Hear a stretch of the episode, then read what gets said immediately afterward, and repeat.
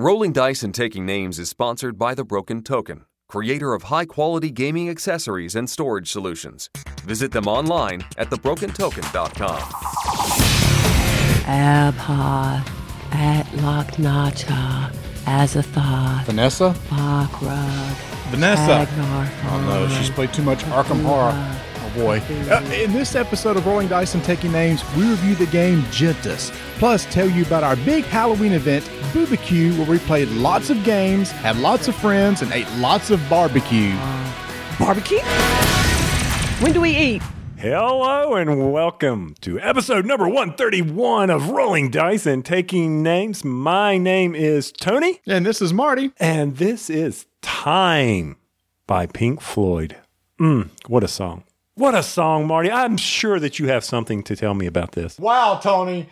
I, we could have just done this naturally where it's like I was going to share this little tidbit, but you had to go, oh, Marty, I'm sure that you have something to say about this song. Because you have, in the past few episodes, you've always come in with a tidbit. I, I know I do, but come on, let's not like, you know, you're supposed to be surprised when I come in here with this wealth of knowledge. Like it was just off the top of my head and not researched today before we recorded. What's so funny is normally you don't have the name of the song until right before we record. So you're putting more pressure on me. Okay. That's okay. Touche, touche. By the way, um, this is uh, time from Pink Floyd from Dark Side of the Moon. Do you like that album? Oh, love that album. Love it. Love it. So does a lot of people. Wouldn't you say that, uh, as far as rock albums, that's got to be one of the top rock albums of all time? Yeah, I mean, for me, it's right underneath Frampton Alive. Wow, yeah, that, that's a good one too. But no, that's one of those when people mention their classic rock albums, that's always one of them. People going, around, you see people wearing the T-shirts with the prism, Yeah. and it's a you know it's a concept album. Anyway, so good. But this song, "Time," now at the very beginning of it, uh, you know those clocks that are going off. In fact, it sounds well. Let me just play a little snippet of it.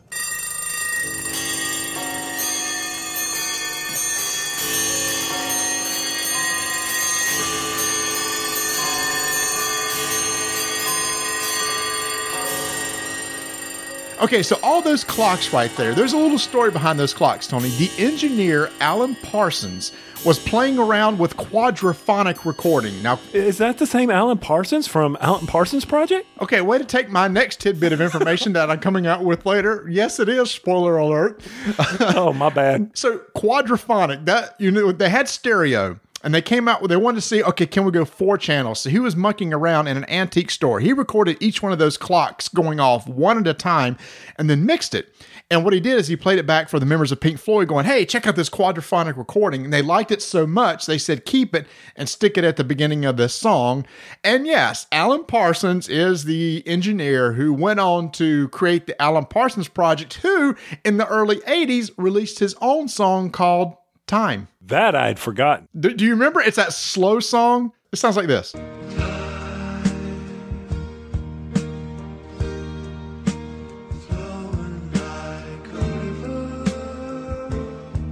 Okay. Remember? Okay, I've, I've forgotten about that.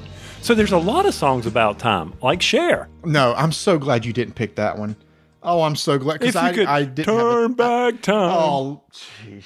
Now that's going to be stuck in a lot of people's head. Thanks. I mean, you you put "Time" by Pink Floyd in their head to kick off, and they're in that mood, and that's all of a sudden you've got "Turn Back Time" by Cher. Hey, but you know what? This is a gaming podcast, which we always tend to go off on this tangent. But wait, I have something to add to your facts. Did you know that Dark Side of the Moon has been in the top 200 probably longer than any other album?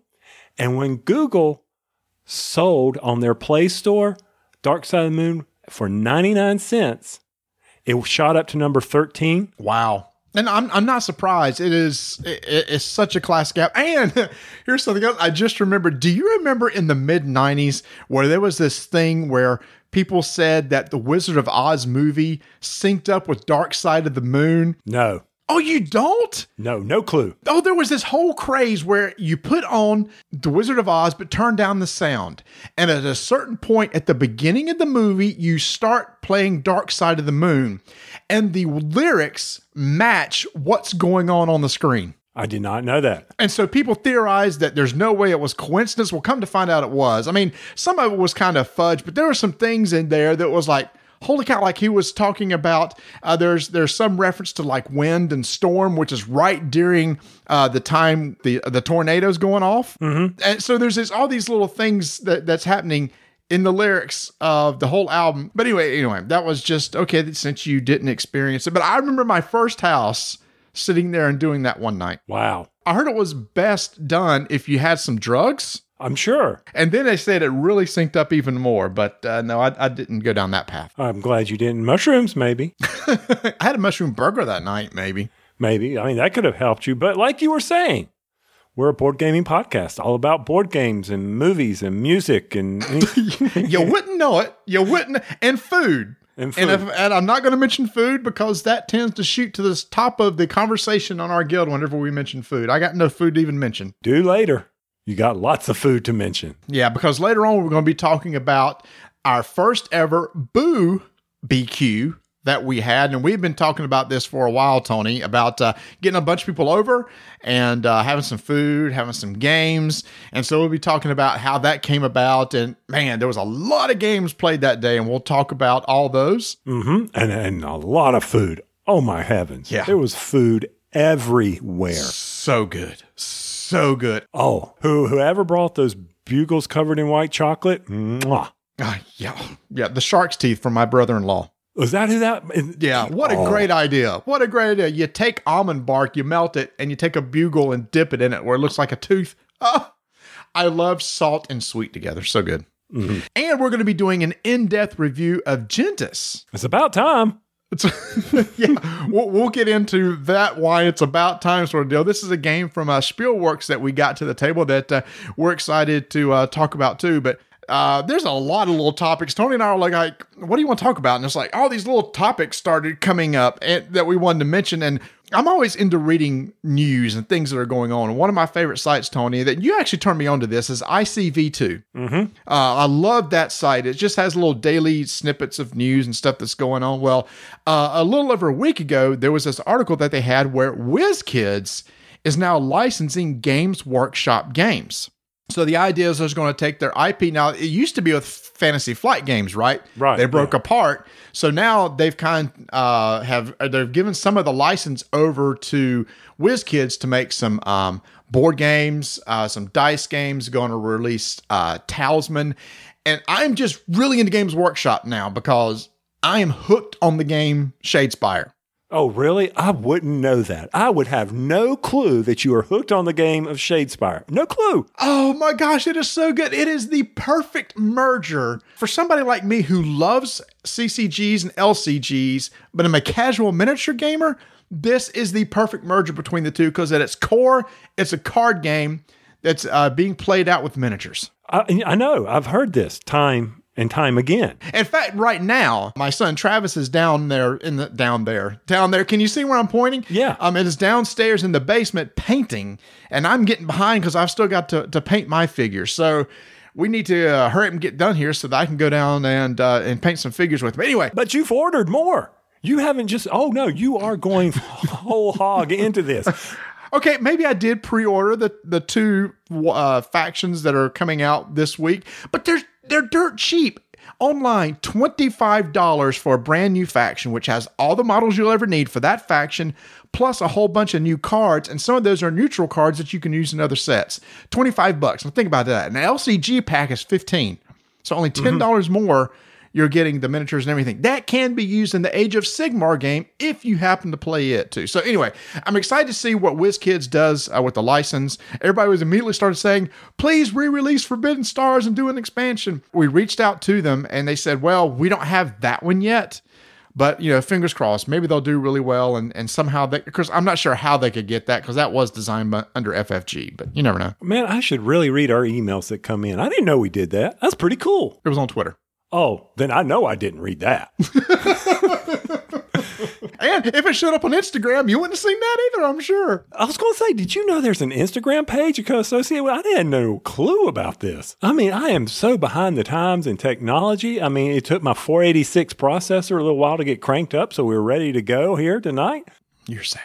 I know. I can't help it that I'm sad. Okay, speaking of sad, so you know I am a big fan of the Deck Builder Ascension. Yes, you are. You you have been a fan of that game for many many years. And how many games have you logged online? This is where the sad part comes in. Uh oh. because I, I went and checked, knowing that we were recording tonight, and we I needed to make sure I had my numbers right. But ever since I've gotten the game, I have played over 442 games of Ascension. Wow. Is that against other people or is that? Yeah, that's that's against against other people. I mean, I think half of them have been against our good buddy Dan Patriss over at the Geek All Stars, who who he and I are constantly going. And Scott King, Scott King and I usually have two or three games going at once with different decks and versions going on. And then Kevin Barron, he's in there with me now. And and I mean, there I just go out and play. Now I did encounter somebody that I'm sure you can't do this, but I asked Dan. I said, Dan, is it possible to cheat in this game online? He didn't know, but sometimes he wonders too. And we went back and forth, actually on direct message on Twitter. You would have been proud of me because I, I, there, I went and looked at the log, and there was no way that this guy could have played this set of cards. It just didn't make sense to me. I know. And I was like, I mean, I could, you know, dig into it a lot more. It's not worth it. This game is fun. It's fast for me. Uh, There's some hate on Ascension. I know that. And that's fine. You either like it or you love it. And obviously, 442 times, I kind of like it. Either you like it or you love it. You either like it or you love it. You can't hate on this. No, you can. There is no hate on this game. Still, still to this day, you know what turned me off from that game? The art. The art. I remember at Gen Con at 2010 when I sat down and demoed that game and loved the mechanics, and the art just turned me off. I need to reintroduce you to the newest. I told you. I mean, Dreamscapes. I got you to play Dreamscapes. Yes, I enjoyed that. That was fun. The art was good. It was kind of flowy, ethereal, and things like that. Now they've come out with now Gift of the Elements was also released just this, but now they've even followed up with Valley of the Ancients, and that's the one we got. Valley of the Ancients has two new keywords called Echo, where they look at what's in your discard pile. And that Okay. is- that is so cool that you got to control what is in your discard pile. But then they have these temples that people are fighting control over. And by gaining temples, you are controlling or changing how your deck is built from the standpoint that you can discard cards or you can add additional runes to your card or and it's just a neat kind of give and take where you're fighting over them because they're also worth additional victory points at the end. Yeah, another game that has victory points, but that's okay. I'm good with that. But that's all it really adds, Smarty. But it's I enjoy that. I love that battling over, and it ramps up so quick compared to some of the other versions of Ascension that I've played on the iPad. It, it's kind of you know with all deck builders, you got to get going and get going and going. But man, once you get that initial surge going, then boom, it's over in no time. And that's what's happened on the couple times I've played it. Um, I've played it solo, and I've also played it, you know, me against me, and I usually win when I play me against me. Hey, I mean, if you're an Ascension fan, they said Gift of the Elements added a lot of neat interaction and reminded them back of the original Ascension game.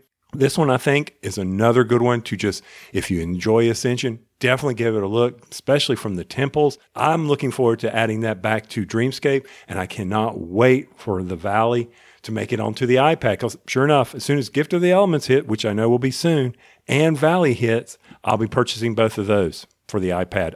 See, that's what's so sad. No, that's not sad. I, th- I think that's great. And I think it's great that a game like this has had that much of a longevity and they're able to come out with new stuff and, and still generate a lot of interest, which is which is kind of funny because you and I went to the game store the other night. We that's where we played Gentes. And afterwards, I always like to talk to the game store owner about what's going on in the games, what what's hot and stuff. And I happened to see Star Wars Destiny boosters sitting there. And I said, So, uh, hey, uh, Rob, how's this game doing? And he just looked at me gave like a thumbs down. I went, It's dead? He went, Yeah, pretty much. Now, Tony, remember back in the uh, spring or earlier on this show, I remember us telling the audience about how we went and booster boxes would come in and people were buying cases of these things, opening them there, and then filling the trash cans full of wrappers and boxes. I mean, at that store, it was a huge hit. And now, in just a matter of months, it's gone down to the store owner said, Yeah, oh, there has only been one pre order, and I'm going to hardly carry any at all. Why is that? Is it did something else come out? Legends of the Five Ring that could have done that, or what caused it? Well, he- said, now, number one, you, under your breath, you said Legend of the Five Rings. Happened, to- he said that actually was one of the things. His store is becoming a very popular L5R store. Right. A lot of people have jumped on that. He said what a lot of people have found out is that they're completionists and they're tired of doing that. He said he's had people in his store to spend over $2,000 so far on this game, and they threw their hands up and said, I can't do it anymore. I can't because they feel like I have to get every single character. You have to get like every legendary character, and to maximize it, you have to have two of that character. I said, but isn't that just like Magic? And he said, he said no, because my Magic players aren't completionists. He said they can just kind of go out and they buy on the market what they need, and it's not super expensive. They can just go out and buy the rares that they want. He was reaching for ideas about why it's not selling all of a sudden, but he said number one, L5R did drive a lot of people away from it and he said just the the cost to maintain and keep playing it. And but that's just one store. Now i know there's a store north of charlotte that still has weekly destiny events. So i still think it's going strong there. But this is one store that was hot on destiny and now it's not. And i got to give props to our good buddy mark kell from the scurry report because I remember he said last year, he said this game will be dead within a year. And he was standing beside us when we talked to the store owner and he looked at me and said, I told you. He said, I, just missed it by a few months. I said, Well, maybe dead here. I don't know if it's dead everywhere, but still, that's it was just interesting that this game turned so quick. I don't know why. Like we said, we were guessing at some of the things. I mean, you and I got out of it. I got out of it because I was like, you know what? I'm not enjoying the meta. I like that. I like the mechanics of the game. I enjoyed that. I enjoyed the dice. I enjoyed playing the game. I liked how quickly it played. I enjoyed the randomness of the game. But you know, once you got once it reminded me of having to go out and get legendaries or epics or mega super rares, I was just like, you know what? I just don't need this. I, I could pick up a game like, oh, I don't know, Sh- Shadow Spire, Shade Spire, and have a full army right there for me. Well, any LCG, I can do that. And I think that's what the the appeal of the LCG is, is the fact there is you don't have to uh, chase anything uh, down to get it. I don't know those LCGs now with all. I mean, it's like every day. This core or this portion of this game has just come out for this month. I'm like, oh my gosh, these things are everywhere. And also, he said that they just did a whole not a, a re-release of rules, but they they changed some of the base rules. They changed some of the text on some of the cards, and I think that ticked off a lot of people too. Because within one year, it's like, uh oh, we've already got to change text on cards to fix some balancing issues and change some of the basic rules. I think people are like, you know what? I'm just going to kind of step away and, and sell my stuff and, and move on from there. So, again, uh, another store in Charlotte, still hot and heavy on it. Uh, here, you know, a year ago, three stores were big into it. Now it looks like it's down to one. So we'll we'll see where it goes. Yeah, but I did see some people playing Ashes. Oh yes, you did. Our, our good buddies who, because they just released the expansions, so they came out with new expansions with the new dice, which is really cool. So yeah, Is that how you do it? Give people what they want, then hold off for a year, and then come back out with an expansion. Wow. Say, I'm just kidding. throwing shade on Plaid Hat Games. It's just funny. We were like, oh, ashes, ashes. And then I, I can't even find my cards again. I've packed them away and lost them. Speaking about getting hard into, I got a chance to try this game called Super Hard, Super Hard, Super, Super hard. Whoa, whoa, whoa. That's a that's a Kickstarter we said we were not going to talk about. That's right. Super Hot, the card game. Now, you told me this was a video game. Uh, yeah. I don't know anything about this. well, just because you don't know about it doesn't mean that it's not there. Yeah, this is a video game that uh, it was a pretty ambitious video game that was uh, in development uh, for a while. Where the idea is that you shoot, but the bullet and stuff doesn't move until you move. Mm. So it's like you shoot a gun, everything stops. But as soon as you start pressing the forward button, then time starts advancing. It's a really cool uh, little mechanic. But yes, yes, it was a video game before it was this card game. And let's see. I got it out, read the instructions, the instruction book. I'm like, hey, this is flowing pretty good. Got the cards on the table. Was teaching myself the game, and I'm like, uh oh, running into a problem here, Marty. What's that? Once again, text on the cards. I appreciate I'm trying to keep the font size up, but just one more word could help me. For example, there is a card that when it when you move, they've got the maneuver phase in there. So when you're moving, things are uh, happening. It says draw an additional card. There are th- two decks. From where? Do I draw it from the obstacle row or do I draw it from my player deck? It says draw an additional card. But I'm I'm past the player phase. But I'm supposed to be doing the op the um obstacle phase where you activate cards in that row. And that's how, if you get bullets in your hand, you lose. If you run out of cards, you lose. But I'm just like, oh man. So I was trying to attempt to play it. I'll admit, little things like that can sometimes hurt your attempts at learning games. For sure. Was it not clear in the book, like maybe some sort of reference that says, hey, when a card says draw a card, it means this deck or anything like that? No, no, nothing there. And I know I am slow. I will admit it. I, I am slow at picking up on these kinds of things. I'm sure it was, it's obvious to the most casual gamer. But for me, it was just like, all right, time to reset, try to replay this. And they've got these objective cards that you have to get through. And some of them uh, have an icon on it of a bullet and it says remove bullet from hand two times. I'm like, okay, I understand that. But they don't go into any examples of how to do it. it. I mean, the rule the rules are well written, but when you start playing the game, it's like, okay, I'm missing some things here, and what that happens with a lot of games. Yeah, it does. Because I've played with you. Yeah, I know. And then it's my explanation plus the rules plus the iconography on a card can really mess you up. I'm I appreciate that. I can own that. That's about the time somebody at the table says, "Can I see the rule book?" Yeah, let me see that rule book. Let me let me see let me see that rule book real quick. It's like, oh crap. But but I got to give it some more, so I'll come back to it. I'm sure you'll hear me talk about it again because I'll say, "Hey, Marty, this is a great game. I can't believe I was so stupid." But or Tony is an idiot. Part of the BGG Guild number 1589 polls weekly options. Tony is an idiot. Just but this time it was Tony is a great pumpkin.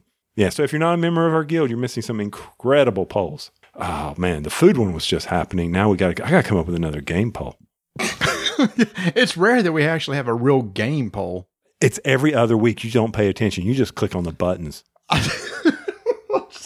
just select Tony as an idiot and move on. I don't read what the poll is. yeah, I think a lot of people do that. I think people are trying to wait the poll results just to see if I get offended by it. No, I'm going to keep going with that. I got a question for you. I've been meaning to ask you this. Uh, speaking of weekly things that uh, we do and everything, like your polls, uh, you've been catching the new uh, Star Trek. I mean, you hold on. Let's just set the the tone here. You are a huge Trekkie. You love Star Trek. You like it way more than Star Wars. Star Trek is your thing. So I bet you were super excited when they announced a brand new series is coming out on your favorite channel of all time, CBS. So how do you feel about it? Well, first off, to say, yes, I was very excited. I was like, oh, really? Until, until they say, oh, we're going to premiere it. And then you have to go subscribe to CBS Access. Okay, I can put my name or my email in and put a sign in. Oh, no, you've got to pay for it. Bull crap. I'm not going to do that. I don't care how good it is. I'll wait for the DVD. It'll come out on Amazon Prime. I'll get Marty's Netflix account. I'm sure it will show up in a year from now. You're not a fan? I'm not a fan of paying for free TV. No. CBS comes over the air. Thank you very much. oh yeah, that's that, that's that's true. But I mean, I thought for sure, at least for the the time that it was available, you might pay for it until the the series was done. No, why invest money into a series that you don't know if it's got longevity. Right. Now, maybe if it gets picked up for another season or the season after that, or maybe Scott Bakula shows up and tries to become a captain again. If I want to watch Star Trek, I'll go over to BBC America and I'm sure I can catch either Next Generation or Voyager or unfortunately Deep Six Nine. Let the let the hate mail begin or even one of the classics. I can go over there and check them out. But I do not need to go pay CBS All Access. But think about you could watch all your other shows. You could watch your NCISs and I don't watch NCIS. That's your show. Okay, uh, okay, whatever the senior citizen show are that you watch. Blue Bloods. Blue Bloods. That's still on. He's still alive. Uh, Marky's brother. Yeah, Marky Mark's brother's still there. Donnie's still on there. No, I'm talking about um, Tom oh Selleck. Magna PI. Magnum PI. Yeah. Yeah. He's on there with a big old mustache. He most certainly is. And then MacGyver, the new MacGyver. I don't want to hear it. I'm sure you were watching some show that is out there that is all artsy and stuff. I, I don't know what you're watching now. Have you Oh, it? well, yeah. We just binge watched Stranger Things 2. Once again, you got to pay for it. Well, yeah, Netflix is flipping awesome. They got all the good Marvel stuff, but Stranger Things 2, we just finished it. Uh, I was funny. I asked my family, which did you like better, season one, season two? And they both liked them. Really, they said about the same, but they're different. But it was funny. I read this article about how Netflix does it. I don't, you don't have Netflix, so just so you'll know, when when a show show comes out on Netflix, they don't release them one episode at a time. They're just like, here, here's 13 episodes or eight episodes or whatever. I read this really good article on the Nerdist how they wish they wouldn't do that. And I was the same way with Stranger Things too, because as soon as it came out, people rushed through them and watched them, and then you got to avoid social media because you don't want any spoilers. And in this Nerdist article, they talked about they really wish they would have released it one episode a week, much like you do with like Game of Thrones or Walking Dead, because those are water cooler shows. Like when an episode comes out, people get online, you talk about it, you theorize about that episode, you dig into the episode before getting into the next one. But with something like Stranger Things, don't shake your head at me. I know you don't watch those shows, but I'm just saying that, that that it's cool to sit down with people after an episode and, and digest it and talk about it. But when they dump them all at once, it, it's it robs us of the ability to be able to do that. Sure, it does. I mean, but if you're like Oh, me, God. I don't do social media, so I don't have to worry about seeing that. If someone posts something on Facebook, I guess. Well, Face- yeah, it, it worked. Don't you get with people and say, "Hey, did you see that episode of whatever last night?" and you talk about it? Okay, first off, I work for a very old utility whose average age of my group is close to 50. So we can all reminisce about did you see how Tom Selleck defeated the mayor in Blue Bloods? There's a prime example. It's one a week. You sit there and you talk about Tom Selleck and Blue Bloods. Now, imagine if they all came out at once and then you go, What episode are you up to? It's like, Wait, don't tell me because I haven't watched that episode yet. That's what happened with the Stranger Things 2 and, and the other stuff like the, the Punisher that's getting ready to come out. You know, somebody's to watch through that real quick and you have to avoid spoilers and everything. Well, anyway, I'm just surprised you ain't watching Star Trek. I've heard it was good. I haven't watched it, but I heard it was good. So hopefully, when it comes out to something more accessible, and since you're an honest person, you won't go online and download the torrents for free, which is very admirable. You eventually will get to see it, I'm sure. I, I hope so. Now, I will say this I have not started watching Inhumans. Have you? No way, that got horrible reviews. But, but fact, did you not said- try it once? No. No, I thought I even thought the previews looked horrible. And now Marvel's distancing themselves from it. It was like this was not good. It's like season 2. I mean, they, they don't even want to talk about a potential season 2 season 2. The ratings are so bad. Okay. So I can delete that off the DVR? Well, I mean, if you're enjoying it, watch it. But to be honest with you, to me, the better Marvel based show that's brand new this year is The Gifted from Fox.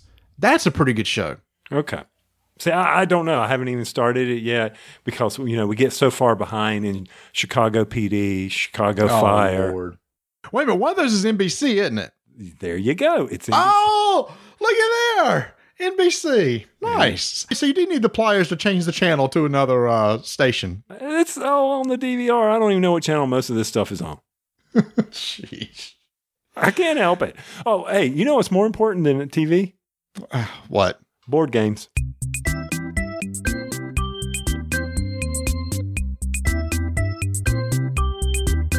Portal at Essen, big announcements.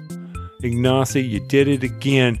We thought in 2017 with First Martians, re-release of Robinson, that hey, how could you follow it up with you know alien artifacts at the end of the year? Oh no, 2018, you're ready to go with an expansion already for alien artifacts, Discovery.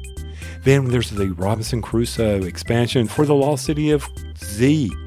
That's a great movie, Marty. I enjoy that movie. If you haven't seen it, go check it out. And the thing that perked up our little squirrel ears Monolith Arena. This is a new fantasy battleground game by Michael Oracz and Ignacy, inspired by the Neuroshima Hex world. So much goodness coming out of Portal. Can't wait. Don't want to wish my life away, but 2018 looks to be another big year for Portal games.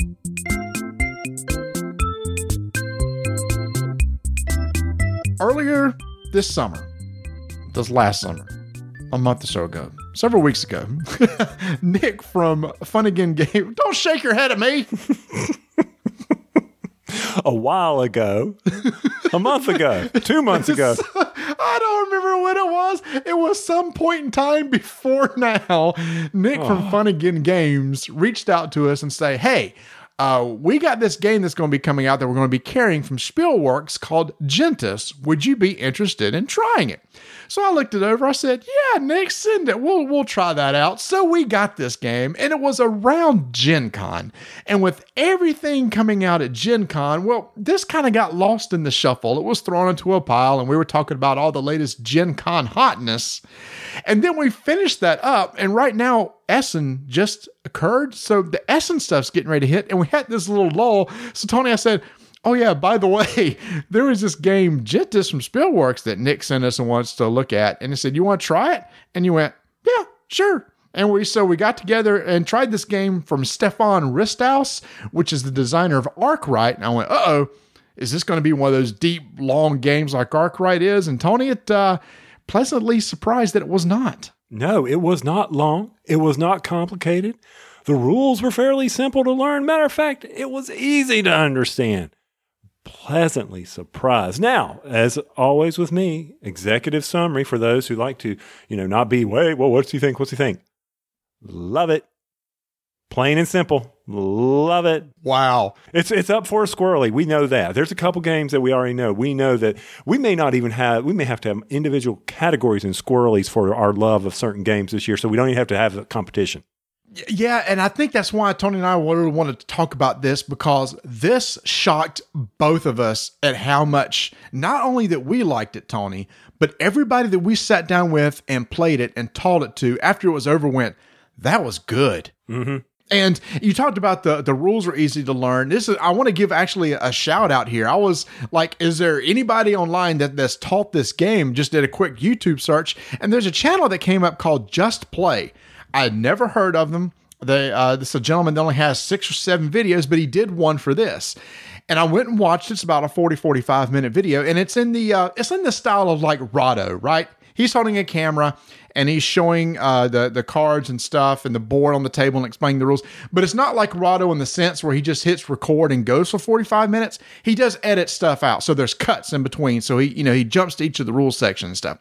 Did a really good job of giving an overview of this game. And after watching it, I've said, okay, I, I kind of got an understanding of this. Then I read the rules myself and I knew there was something in it that I was going to like. Tony, have you ever read the rules before you even play the game and you sit there and go, I really like this and can't wait to try it out. And that's exactly what happened to me with this game when it came to the action selection mechanic. Okay, so you just asked me, have I ever read the rules before I played a game? Yes. I'm sorry. Have you ever read the rules? And as you read the rules, there's something in there that you went, okay, wow, that's cool. I can't wait to try it out. Yes. And I don't know what it was for you, but for me, the player board that's in front of everybody, there's a main board and a player board. These actions that Marty is going to tell us about, he doesn't know he's going to tell us about it, but he is.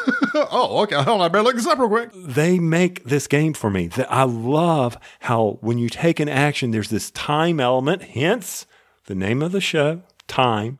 There's this time element associated, and you only get so many actions that you can take as you fill this board up you've got to make some decisions on how you want to spend the time and fill up this action part of the board.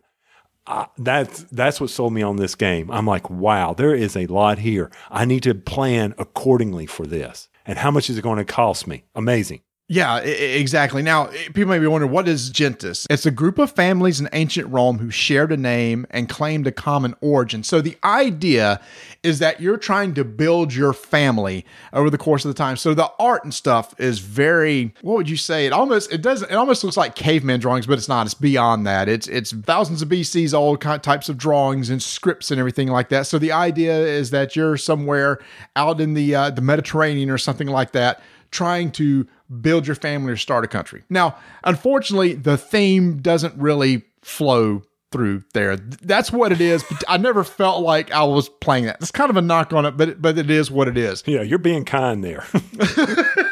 yeah, well, but what I loved about this game is, and I and I'm calling it this, and there's a reason why. I'm calling this a reverse worker placement game, and here's the reason why. You know, in a worker placement game, Tony, at the very beginning, you're given a pool of workers, and you got an empty board out in front of you, and you take one of your workers and you claim an action, and usually that blocks somebody else from taking that action.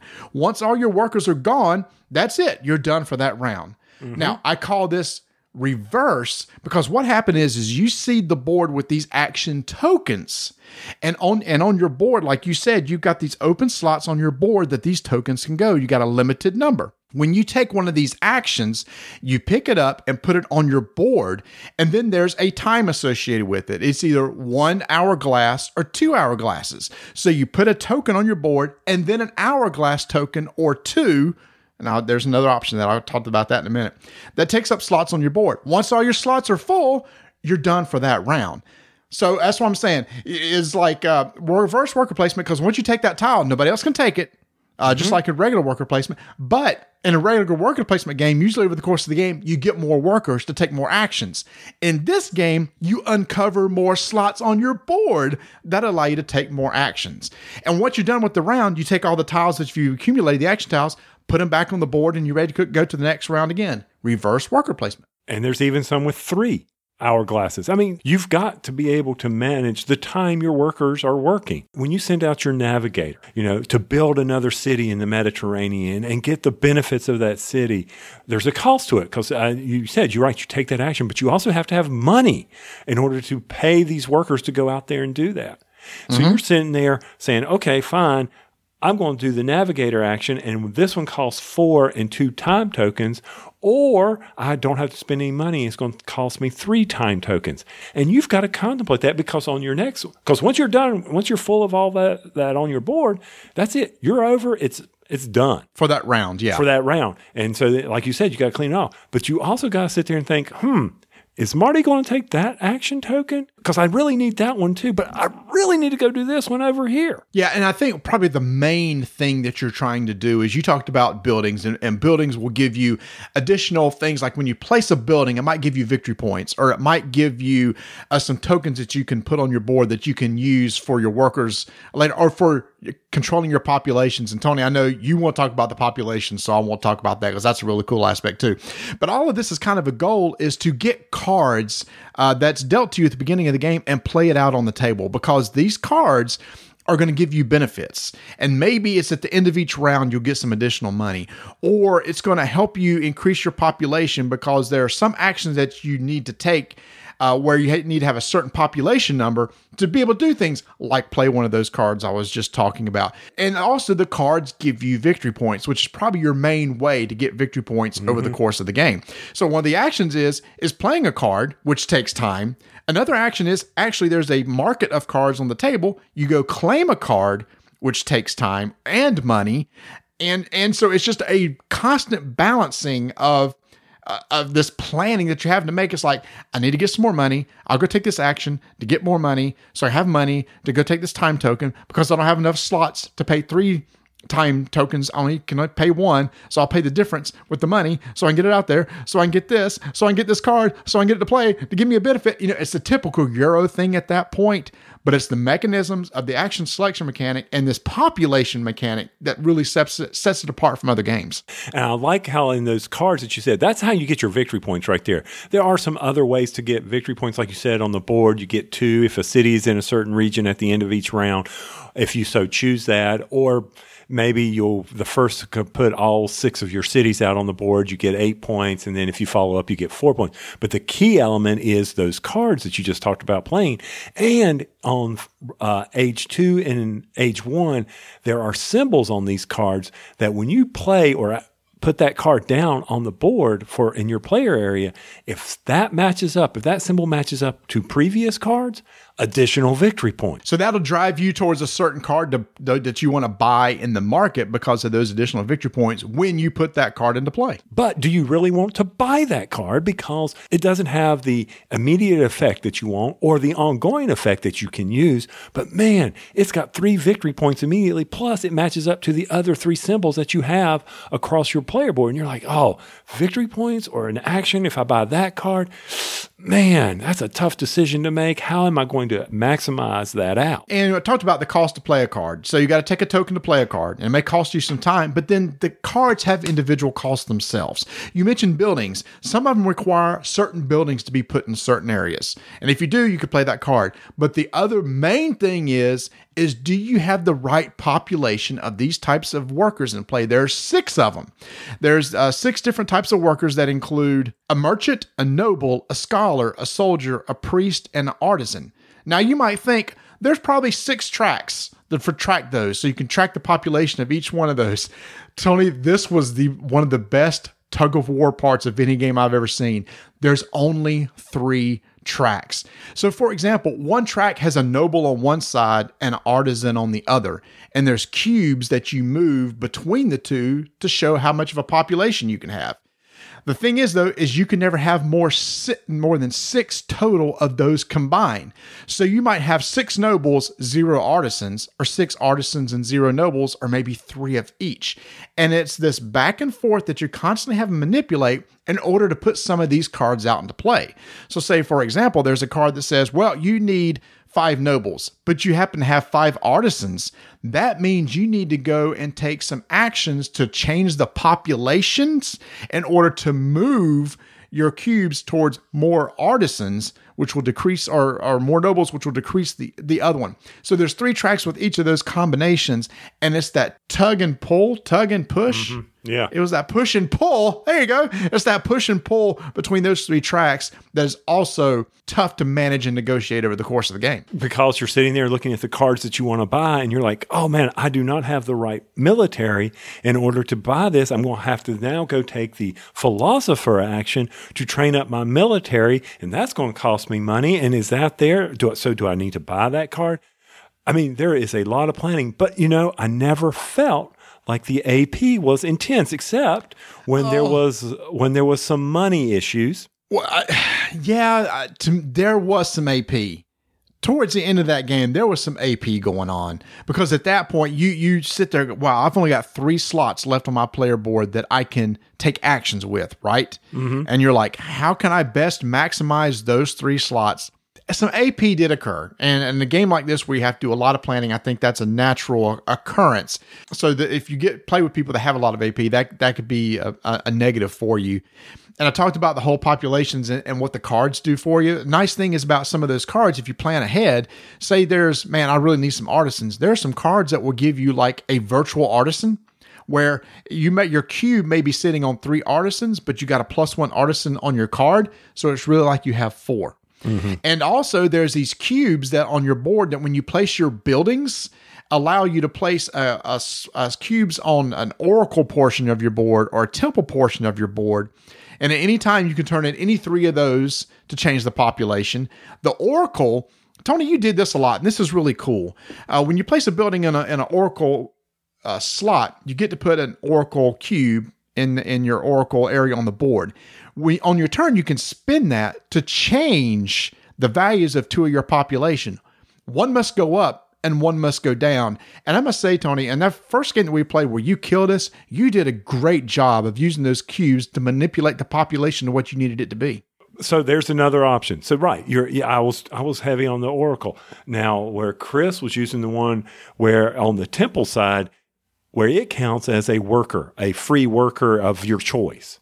And he mm-hmm. was and he was doing that. And the way you of course place those cubes are the fact that you've got the cities out there that give you that function that capability to add those cubes. You're sitting there saying, "Well, what is my strategy in this game?" And when I played the game again, I completely reversed my strategy, and that to me is a way for a game to say, "Hey, how good is this?" And I was I didn't win, but I was still in the running. I never felt like I was far behind. And even when the games ended, we looked at the board and it was still pretty freaking tight. Even though you say I killed y'all, I didn't really kill you. I mean, we were pretty tight. I was very concerned. And we talked about the, the managing. Now, here's an option we didn't talk about. Each of the hourglass tokens has one hourglass on one side and two on the other. So let's say, for example, I take an action that costs two hourglasses. So I take the maybe the action tile, put it down, and then I only have one spot left on my board to put an hourglass tile. I have to flip it to the two side. What's the negative of that? After you, everybody finishes what we call the heyday phase, where everybody has taken all their actions, you go to the decline phase where you return all your your action markers to the board and everything. But then what you do is you go down your track and return all s- single hourglass tokens to the pool. But if you have one with two, you flip it over to the single side. So what that's costing you is one action slot for the next turn. Uh, Uh, so you really need to say, oh, can I afford that in a later round? Now, on your board, some of the action slots are blocked. And the way to remove those are through the cards. And we felt like those cards were very valuable. And I mean, we were all kind of clamoring for them. But in my in our my very first one, I really didn't get to remove any, and I was able to do fairly well. But in the second game I played, I was like, "Hey, I'm going to try to eliminate those," and I never felt like I was hurting for actions to take in that game. So it is, it's a balance. But I also, Marty, you know, I, I contemplated, I think we're going to really need money in this game. In the second game, I was like, the money's not that important as long as I manage my, there was just so much going, eh, ways to change the board to help change the strategy based on the cards that were coming out. And that to me is a mark of a good game. It's not one constant winning way to do it. Yeah, so what you're saying is there's multiple paths to victory, right? And any good Euro is going to be that. If everybody's taking the exact same path to generate victory points, that's not very exciting. But if everybody has these different strategies that they want doing, and whoever can maximize their strategy the best is probably going to win the game.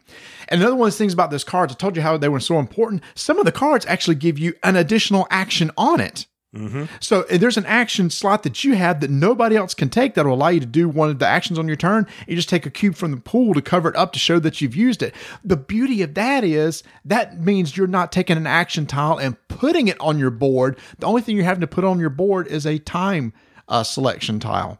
And it's this is neat too. At the very end of the game, if you've got cards left in your hands, if you can't satisfy the costs to put the, to have put those cards into play, it will cost you victory points. So it'll take the half half of the value of those victory points and subtract them from your total. But if you happen to have everything, all the populations you need to get those cards into play, but you didn't have a chance to do it, you actually get half of those victory points.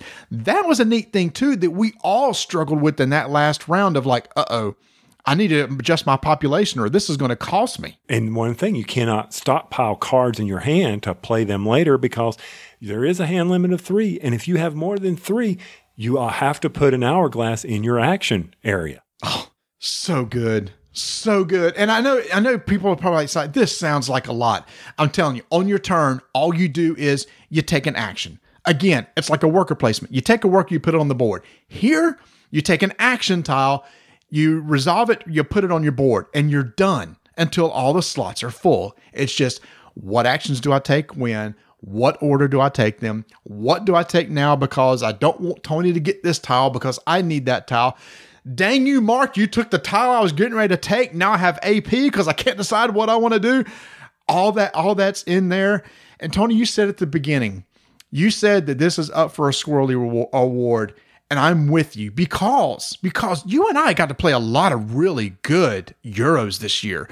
We talked about London and how much we enjoyed it. I know that you had a couple issues with Lignum, but overall we enjoyed that game. Earlier this year, you and I loved loved loved Lorenzo il Magnifico and you and I were like, this is our Euro of the year until I played this game and now I'm not so sure. That's what I'm saying. I'm going to make two categories the game that I really, really, really, really liked it in the first quarter, the game I really, really, really liked in the third quarter. That's how that's how I'm going to play it. Well, based on when I played it, because if someone had gotten this off his shelf sooner before Gen Con, it could have been in the second quarter, but he didn't. I'm sorry. I, I apologize. Now, here's the bad thing. Here's the bad, bad thing. This is not readily available in the US. Fun Again has some. Uh, you can go pick it up there, but this is not going to be the one of these that you can just walk into your game store and pick up because right now there's not a distributor that's that's putting these out in the U.S. Fun Again went and got some from Spielworxx and, and brought them over here. So what I did today, and I don't know if this will do any good, since this was from the same designer that designed Arkwright, I sent an email to Clay Ross at Capstone Games. I said, dude, I know you probably know about this game, and probably other people have already mentioned it, but there's a plus one from us if you would bring this over to the US and put your capstone capstone capstone games logo on it and sell it because I think this could be a, a big hit. This is a midweight euro, but it's the two things that really set itself apart for me. That reverse worker placement and the controlling of the population makes it different than any other euro I've played this year, which is why it's going to the top of my list. I mean, you're absolutely. I love this in the rule book. How to play section 4. Heyday phase, perform action. 4.2, decline phase, clean up the board. That's it. That's it. And and it's like it can't be that simple. No, it really is that simple. It's just understanding what these actions do and how they work, and that's it. All right, Marty. So is it on the shelf? Is it a keeper? No, I want it to be on the table. I was jealous the other night because this came out during Booby Q, and uh, uh, you got to play it along with three other people, and, and it only plays up to four people. And I was really wishing it was a five player game. So I said, you know, fine, uh, you other guys play it. I was jealous playing the other games I was playing because I really was looking forward to play this again. So no, I don't want it on my shelf.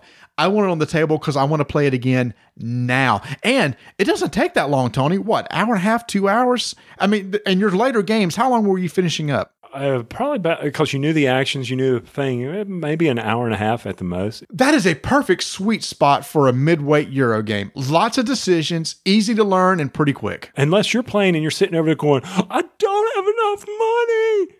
Oh man, I was like, "Come on, you should have known that. You should have figured that out." Oh, but I want to do this. But I want to do this. No, you can't do that. Okay, move on. Pick the money. Grab the tax collector action so you can have money. It's not that hard.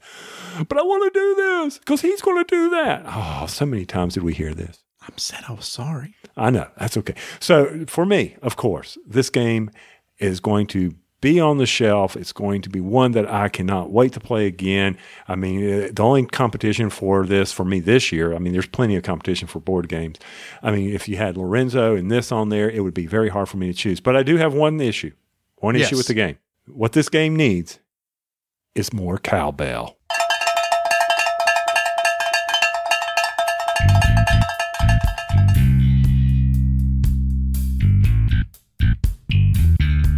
I had talked about how much of a pain the setup was for warring colonies. Well, that's where somebody like Broken Token can really help out because they do have a great organizer for Dead of Winter for setup and takedown of that game, making it easy to get on the table and then put away when you're done.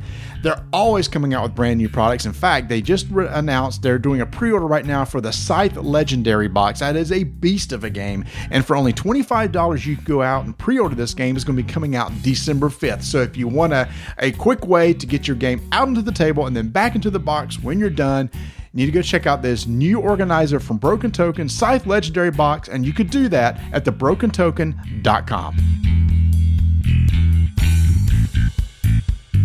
So in October, Halloween is upon us, and we have a great time. One of my favorite things to do is go game over at my good buddies Marty because Vanessa goes all out. She decorates that house up and down, and I know Marty helps her. yeah, right. Anyway, but one of my favorite things is they have this ghost that sits on the toilet. And when you go in there, and when you go in there, it's from Hallmark, and you go in there and he's motion activated. Marty's got a video on our Facebook of him doing it. And he, one of my favorite sayings is, This isn't the bowl you're looking for. I love him. You, you left out the best part. This isn't the ball you're looking for, okay? That's the way he says, okay. Okay. so when Marty said we are doing a barbecue, and our good buddy Steve Gibbs said, Yep, I've got the barbecue, a world renowned barbecue guy. I mean, go check out his websites. He's a, he's a, still a judge, isn't he? I think so. I don't know if he still judges, but I know he judged at one time. I mean, he's a pit master. This guy knows his barbecue. So when this guy stepped up and said, Hey, would you like us to make barbecue? yes, we do. So he did a couple, I guess it was pork butts and some, uh, uh, some barbecue chickens. Oh, Oh, so good. We started 11 a.m. Saturday morning. We probably had about 15 to 20 people here. People came in. We had tables set up all over the place. People brought in their food, and basically, we grazed on food and played games all day long for about 12 hours total. We had pizza to begin it, then we had shark's teeth, and then we had barbecue, and then we had homemade pimento cheese. if you oh, don't know what that is, so you don't know what you're missing. Oh, that was so good. I forgot, a good friend Rodney made that. Ah. we had three things of I think mac and cheese, baked mac and cheese. It was a dietitian's delight. Oh, and our, our our good buddy Chris had this really cool display where he carved a pumpkin and he made homemade guacamole and a cheese sauce and he cut a hole in the top of the pumpkin and he had a bowl with the cheese dip and then it was like the pumpkin was throwing up and he was throwing up the guacamole and he had chips there you could eat and that guacamole was so good. And believe it or not, this wasn't about the food, even though we'd like to think it was. This was about board gaming. It was about board gaming. Oh, and uh, Steve, you also know Steve because he did the RDTN logo that you see. Mm, That's that's exactly right. And a lot of people were trying, uh, basically for games, were leaning all towards Halloween themed games. And like one of the first games I played, our buddy Nate taught us, "Fearsome Floors" by uh, Friedemann Friese. It's Greens, shock, is a really cool little uh, game where you're trying to uh, escape. Uh, you have these little tokens that uh, you, you move your, your people, and, the, and a little monster has an automated movement where he's trying to eat you and everything. It was a great way to kick off the game. I never played before. It's like a like a ten year old game or something like that. That was that was a lot of fun. Well, that was a fun game, and I enjoyed the fact that I lost so poorly. I didn't even make it out of the room. Um, yeah, I I liked it, but I did have one of my favorite mechanics from Nuns on the Run. I like that, you know, where does the monster see you and he turns and he goes after you. It, it was definitely a good light one to get kicked off before I kicked over to Gentes, but you're over there making a lot of noise with your stupid werewords. yes, they had to bring out Werewords. A lot of people had not played it, and we had Ted Alspach from Bezier Games on an episode 130. That game was a hit. Uh, people had had never played Insider before, so they didn't know what to expect. And we played and was like, okay, uh, this is like a Lay's game. You just don't play it one time. You don't eat just one. And so we played that game five or six times, and they had a ball with that. That was a big hit for the day. And then we it was designer heaven there. Mr. Richard Launius and Pete Shirey showed up. Oh, that was so good that they were there teaching games and and having fun. Pete Shirey uh, is works now with Simon Games, but he's also a designer. He designed a game, uh, Delve, uh, designed uh, Shark Island with Richard uh, Launius, and it's out on um, Upper Deck. Uh, but I called him up and I said, "Hey, Richard, uh, Pete, you want to come up?" He said. Yeah, and Richard lives right in the same town as he does. So you want Richard to come too? I went, yeah, bring him on. And people were losing their minds, Tony, to have the designer of Arkham Horror and all these other great games to come in for this Halloween event and play.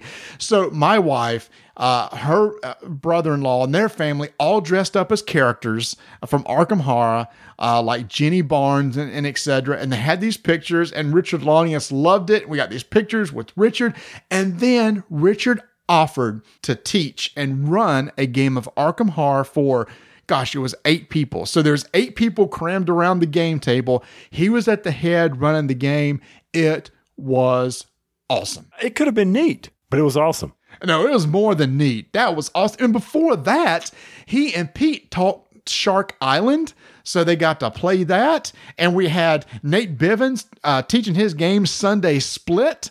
Uh, which people really enjoy too. That's out on Renegade Games. So that was neat to sit there with these people and design these games and play. And we got all these backstories from Richard about these characters that he made. He told us Jenny Barnes was the first female character he ever made, and he told us about how some of the characters uh, uh, came to be or influenced by like his family and stuff like that. He took some of his ancestors' uh, stories and everything and and put them in, into the game and everything. Oh, so good. We got to play Roll Player. First time for me, first time for you. And then I had to leave because I had to go do another Halloween event. He left Richard Launius and this incredible event to go play euchre. Leave me alone. Euchre. You don't even know how to play euchre. I don't want to know how to play euchre. A I can sit game. here and I. Oh. It's, it's like, I love my card games. So, but we got to play Roll Player, and then you and Pete and uh, was it Nate Yes. got to play what? You jerk. Sentient. Not sentient, sentient. So we got to play Roll Player. And Tony, let me talk about this because I don't think you were too enthralled with Roll Player. Now, I had never played Roll Player before, and I'd heard a, a lot of buzz about it. I thought this was pretty cool. The idea is you're trying to develop your character that you use in D&D where you're trying to roll dice and get the stats to a certain number. You need your charisma 18, your strength this or whatever. And if you can do that, you get points at the end of the game. I thought it was a neat little game, but you were over there with your arms crossed looking like you were not having fun at all. It didn't grab me. And I love my my dice games. Love dice games, but something about it. I guess maybe there was an initial turnoff on my character. I had the orc. My player board said, "Hey, you're going to be minus two. I think it was in Constitution or, or yeah, I think- it was Constitution. But when I got my what is it? My profession, I had to have 18 and one to get the most points to get those four points, those four stars. but I was already down minus two. Well, I only have three slots for three dice. Imagine that. So, what does that mean? Well, that means a six plus a six plus a six is 18, minus two is a 16, which means I'll never get there. And then Nate's sitting there, well, don't worry, there'll be cars that come up that you will be able to modify that. Mm-hmm. And I'm like, okay, well, I got one of those, but I needed it for, uh, it just mm, left a sour taste in my mouth. I think I could play it a couple more times and kind of get used to it. But when something like that occurs, where you have that immediate, this is not going to happen. Uh, you're kind of you're at an immediate disadvantage. You feel right as the game starts. As the game starts, where I know I'm not going to, th- there's no way to meet that objective. I do not see that objective happening. Then I'm like, well, what what fun is that? I get that, and that that was a good point. I I would play it again. Um, I I did enjoy it, but after it was over, uh, Pete had not played Sentient. You see, I got to pause now when I say this, and I told him I said you need to try this because this is also a dice mani- manipulation game too, and uh, he really enjoyed it. Uh, he had not played it. It is a different feel. It's way more thinky than what Roll Player is, but he was a fan of that from Renegade Games, and he said uh, he would like to uh, go get a, a copy of that. And it was about that time that uh, you know you left, and uh, Pete and Richard had to get on the road to go back to Greenville, South Carolina. So one thing that everybody was excited about playing was the new expansion for Dead of Winter Warring Colonies, where the idea is you got the base game, you've got the long night, and you have two colonies pitted against each other and uh, going to get each other and, and trying to win the game. So all day long, when we playing Warring Colonies, when we playing Warring Colonies. So I said, all right, let's do it now. Boy, oh boy, did that fall flat on its face. So I had a better time at Euchre. Dude, it did not go over well Why? at all. Well, well, number one, I didn't have a co- I only have a copy of the Dead of Winter base game, and we had to borrow somebody else's copy of the Long Night. Well, you've got cards from that game, Warring Colonies and and longest is it Long Night or Longest Night? Whatever. it's not just whatever.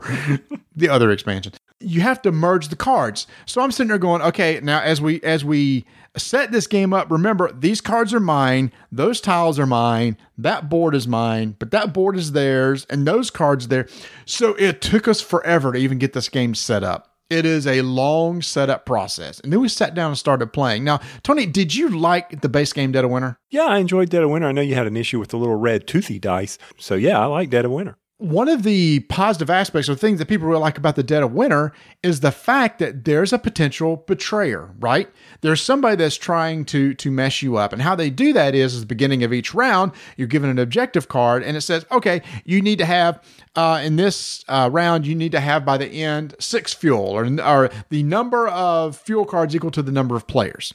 So during your turn you take cards face down and you put them into a pool yeah, and then at the end of the round, you shuffle them and then reveal did you meet your objective? If not, then the colony was hurt, and that makes you think that there's a betrayer. In warring colonies, there is no betrayer. All the betrayer cards are pulled out, and you play all your cards face up. So now this round objective is just kind of pain in the butt thing that you got to do, but there's no tension. There was always the tension at the end of the round of, are we going to meet the objective or not? And that's totally gone. So the idea is to replace that tension with fighting against the other colony, but that just, it just didn't go over well. When, when you fought against somebody, each of you had this hand of cards where you could modify your strength.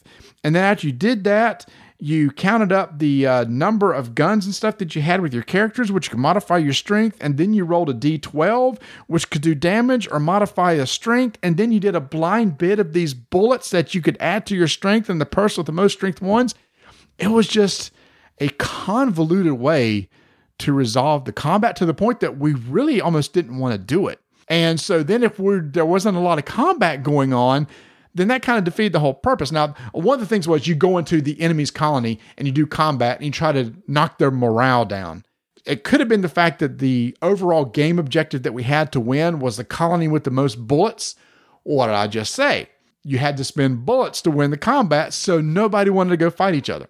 So everybody was just kind of hoarding bullets. And then we got to the end. It's like, who's got the most bullets? Okay, you won. And then you still had your personal objectives. And if you completed your personal objective, then you won the overall game it was it just did not go over well. Well, I hate to hear that. I hate that you spent your hard earned money on that, and it just you got to give it another try. I do. That was a one, but the entire the entire group. There was six of us playing. There was three and three. I can't imagine. I can't imagine playing five on five. Now you say how, how do you resolve five on five? The idea is that two of one from each team takes their turn at the same time. So it's simultaneous uh, resolution. And when one person finishes, they flip over a two minute timer, and then the other team has two minutes to finish their turn. So that's how they try to keep the game moving. But still, with five players, it would still on each team, it could potentially drag. For e an odd number of players, there's this thing called the lone wolf, where you could play with the odd number of players, and the lone wolf is doing his own little thing, but we didn't get to check that part out. Well, this is funny that you said the lone wolf because now that takes me back to a game we just reviewed recently called Richard the Lionheart where yes. yeah, you were battling it back and forth like that. So it sounds like the tension wasn't there like it was with Richard. No, it, it was not. I need to do it again. It did just so happen that this this one objective just maybe it didn't work. We wanted to play a short version of the game. The crossroads cards, they didn't trigger that often. And when they did, you know, there's a crossroad card for each team, which could slow down the process. It was one of those things when we were all done, it's like we can't end the game. We can't end the night on that game. So our good buddy Chris Kirkman had sent us Fate of the Elder Gods from Greater Than Games, uh, Greater Than Games, Greater Than Games, who's designed by uh, Darrell Louder, Chris Kirkman, and Richard Launius. Now, Tony, that game ended as a hit. That is a lot of fun. The idea is you're, you're playing as cultist trying to call down your god. Meanwhile, the game has investigators that's trying to shut you down and it's this this little uh, mechanic where you play a card to move a character to one of the altars on the board, and then you go to that uh, altar, and each of the altars do special things for you. You collect uh, you collect resources and stuff. The idea is each one of these uh, altars does something, and you need to do them in a certain order so that you can get more cards in your hand, find artifacts and stuff to make it easier to open the gate. Blah blah blah. But it, it was it was a, a lot of fun, and we enjoyed it way more than Warring Colonies. I hate to miss that one. You got to bring it to game night. Yeah, and it looks good. It is a gorgeous little game. The thing that uh, most people liked about it was there's two ways for the game to end. Uh, you have each person has a track, a circular track that they're trying to move a token around clockwise, and if they get it starts at zero. If it gets to nine, then they've summoned their god. They win the game. Likewise, investigators are trying to shut you down, and if they and if they uh, enough of them get into your lodge, you have to resolve like fighting against the investigators, and they're trying to put seals on. They put seals on starting at number nine, going counterclockwise. If anybody ever gets nine seals, the game stops, and then the person with the least of seals wins. So those two game ending dynamics are are really cool. It's like everybody's trying to shoot for the end, but also trying to minimize the number of uh, elder signs that they have, so that in case somebody loses, that you could still end up winning the game overall. Once again, bring it to game night so I can have a shot at it. Don't move on to something else. You're teasing me with this. I need to see what this uh, game's going to be. Now, that was the last game of the night. So hopefully you'll be doing this again next year. Uh, it was funny. Before Booby Q happened, got to say that kind of Booby Q happened. Uh, Vanessa's like, I said, is this going to be an annual thing? She said, let's see how it goes. So after everybody left, I looked at her. She said, oh yeah, we're doing this again. So that was a lot of fun. Thank you to everybody who came out. Uh, thank you to Pete and Richard for coming. I mean, the food was great. The games were great. It's one of those things I would love to have somewhere where we could have 50, 60, 70 people and just invite anybody that wants to come out. Hey, maybe if we, uh, maybe run a Kickstarter or a fundraiser or something like that and get enough money, maybe we can do that somewhere in the future. But yes, we are planning on doing it again. I think it's called Mega Moose Con. That's true. But it was cool having the Halloween themed uh, event, right? It all kind of worked together. So that was a blast. And uh, I got to play a lot of great games. And yes, I will bring Fate of the Elder Gods and we'll try it out because I really think you'll dig it. Next year, when this happens and occurs, I should have by then my game topper. I, I, so, so I can bring it out to your house and put it on that table I was on and dress it up. And, and then we'll have another game table there. We're going, what we need to do is figure out what we're going to do with that pool table of yours. Yeah, that needs to be converted into something else because it's it's never used for pool. It's used for miniature games, but but never for pool. So, again, great time at uh, Booby Q. If you want to, you can go out to our Facebook page. I posted some videos of the setup of it. I posted a live video of what was going on, and I've got an album out there with a lot of pictures of people being dressed up and the food and the games we are playing. So you can check that out our Facebook page at Roll Dice Take Names. And while you're there, go ahead and give us a like and uh, talk with us over there. BoobyQ 2017 was a success. Can't wait for 2018. Tony, you and I covered a lot. We crammed a lot. I felt like I, I was just talking just as fast as I can to cover all these different things that I want to talk about. Hey, we're out of time. I know, and I'm sad. Let's end this. I still have more I want to talk about. No, let's end this thing. Let's get it on. Let's let's put an end to this. What about our Vasel auction that's going on right now, though? It's going very well. Last time I checked, and I'm very excited about that because you never do know what's going to end up with that box. But And what is it? Because we haven't told anybody in case they haven't been out to the Jack Vasel Memorial Fund auction. We are giving away a box of squirrels just like we did last year. This is a box of, eh, I'm shrugging. I don't know what's going to be in there, but it's going to be stuff and it's going to be good. And you might want to bid on it. yeah, and remember, people, I'm moving, so you don't know what's going to be in there. I could have found some stuff that I don't want to carry with me. It's yours now. That's right. So you don't know what you're bidding on, but there will be a game in there at minimum. In fact, we just announced our stretch goal. While Richard Launius was here for Booby Q, we went out and bought a copy of Elder Sign One of my favorites. and had Richard sign the cover of the box. Tony meticulously cut away some of the, the the wrapping just to expose one corner of the box. He signed it. That will be going in our box of squirrels, and that, my friends, by itself is worth a lot. So that is one of our stretch goals. And our other stretch goal is the winner will get to pick a topic for Tony and I to discuss in an upcoming segment of Flying Squirrels. Oh, really? Did I agree to this? I don't remember this. I don't remember. I don't see this. It wasn't written on our Slack channel. I don't remember this. Okay, fine, fine. I, agree to it. Are you scared? Come on. It's two minutes. Somebody's going to give us a, a two minute topic to talk about. You can talk about it for two minutes. As long as it's family appropriate. Yeah, this is going to be a train wreck. I'm going to see right now. So, I mean, if any you said you can't put a price on it, yeah, you can. It's at least worth, Elder Signs is at least worth $35. I can tell you that. Uh, yes, but with Richard signed it. I, that's a different story now. And hey, who knows? Maybe we'll pay. Uh, well, maybe we'll print out a five by seven with you and I standing with him after he signed it. That's got to be worth whatever the paper that it's printed on, right? It's not even worth that. It's, it's good kindling starters, what that's worth. so, yes, I'm very excited for the Vasel auction. Thank you so much for those who've already bid on our. There's a ton of stuff out there. I've been out watching the Vasel auction, seeing if there's anything out there that catches my eye. There is a lot of interesting items out there to bid.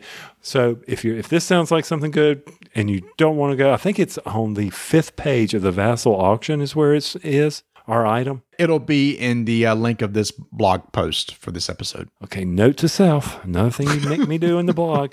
Yeah, I'll have that right there, so it'll be done. It's also, of course, on our BGG Guild. If you haven't joined our BGG Guild, please do. It's it's a fun guild. It is. Uh, we, we That's all I'm going to say about that. Yeah, No, it's done. Uh, yes, please do. We talked about a Facebook page earlier. Please go join our BGG Guild at 1589. Uh, we always love to have our polls and discussions and talk about the episodes as they come out. And Tony, we're going to be heading uh, into post Essen and Christmas season, so I cannot wait to see what games that we're going to be covering in the next few weeks as we head towards the Christmas season and our big five year anniversary episode in December. I can't believe that. Five years, dude. Five. That's unreal. I'm, I'm, I'm amazed by that. But more importantly, what we need to do now is we need to be quiet so that we can go get in line to go see Thor. That's right. As of this recording, it's opening tomorrow night. I will be there at seven o'clock. Can't wait to see it. I've heard it's funny and and kind of different than the the first two two Thor. So I, I can't wait to see it. Maybe maybe now you and I will agree on this one when when we're done because we seem to can't agree on TV shows This is true. So keep rolling dice. and taking names.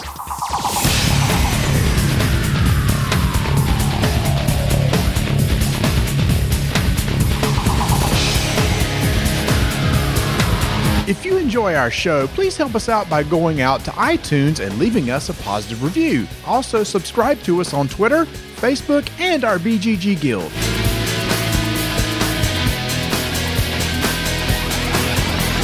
Okay, Marty, make him say some things.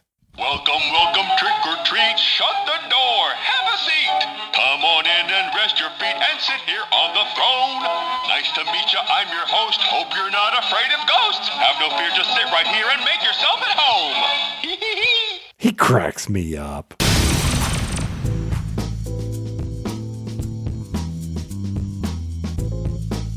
Essen is over, but I know our friends over at Funagain Games love to get some stock from Essen and bring it back. So for those of us who did not get a chance to go, so make sure to go check out their website and see a lot of the brand new games that they've posted into their inventory and can ship straight to you from funagain.com. Hey, Marty, did you see the game of the week? No, what is it? Sentient. You're just doing that to, to annoy me, aren't you? Yep.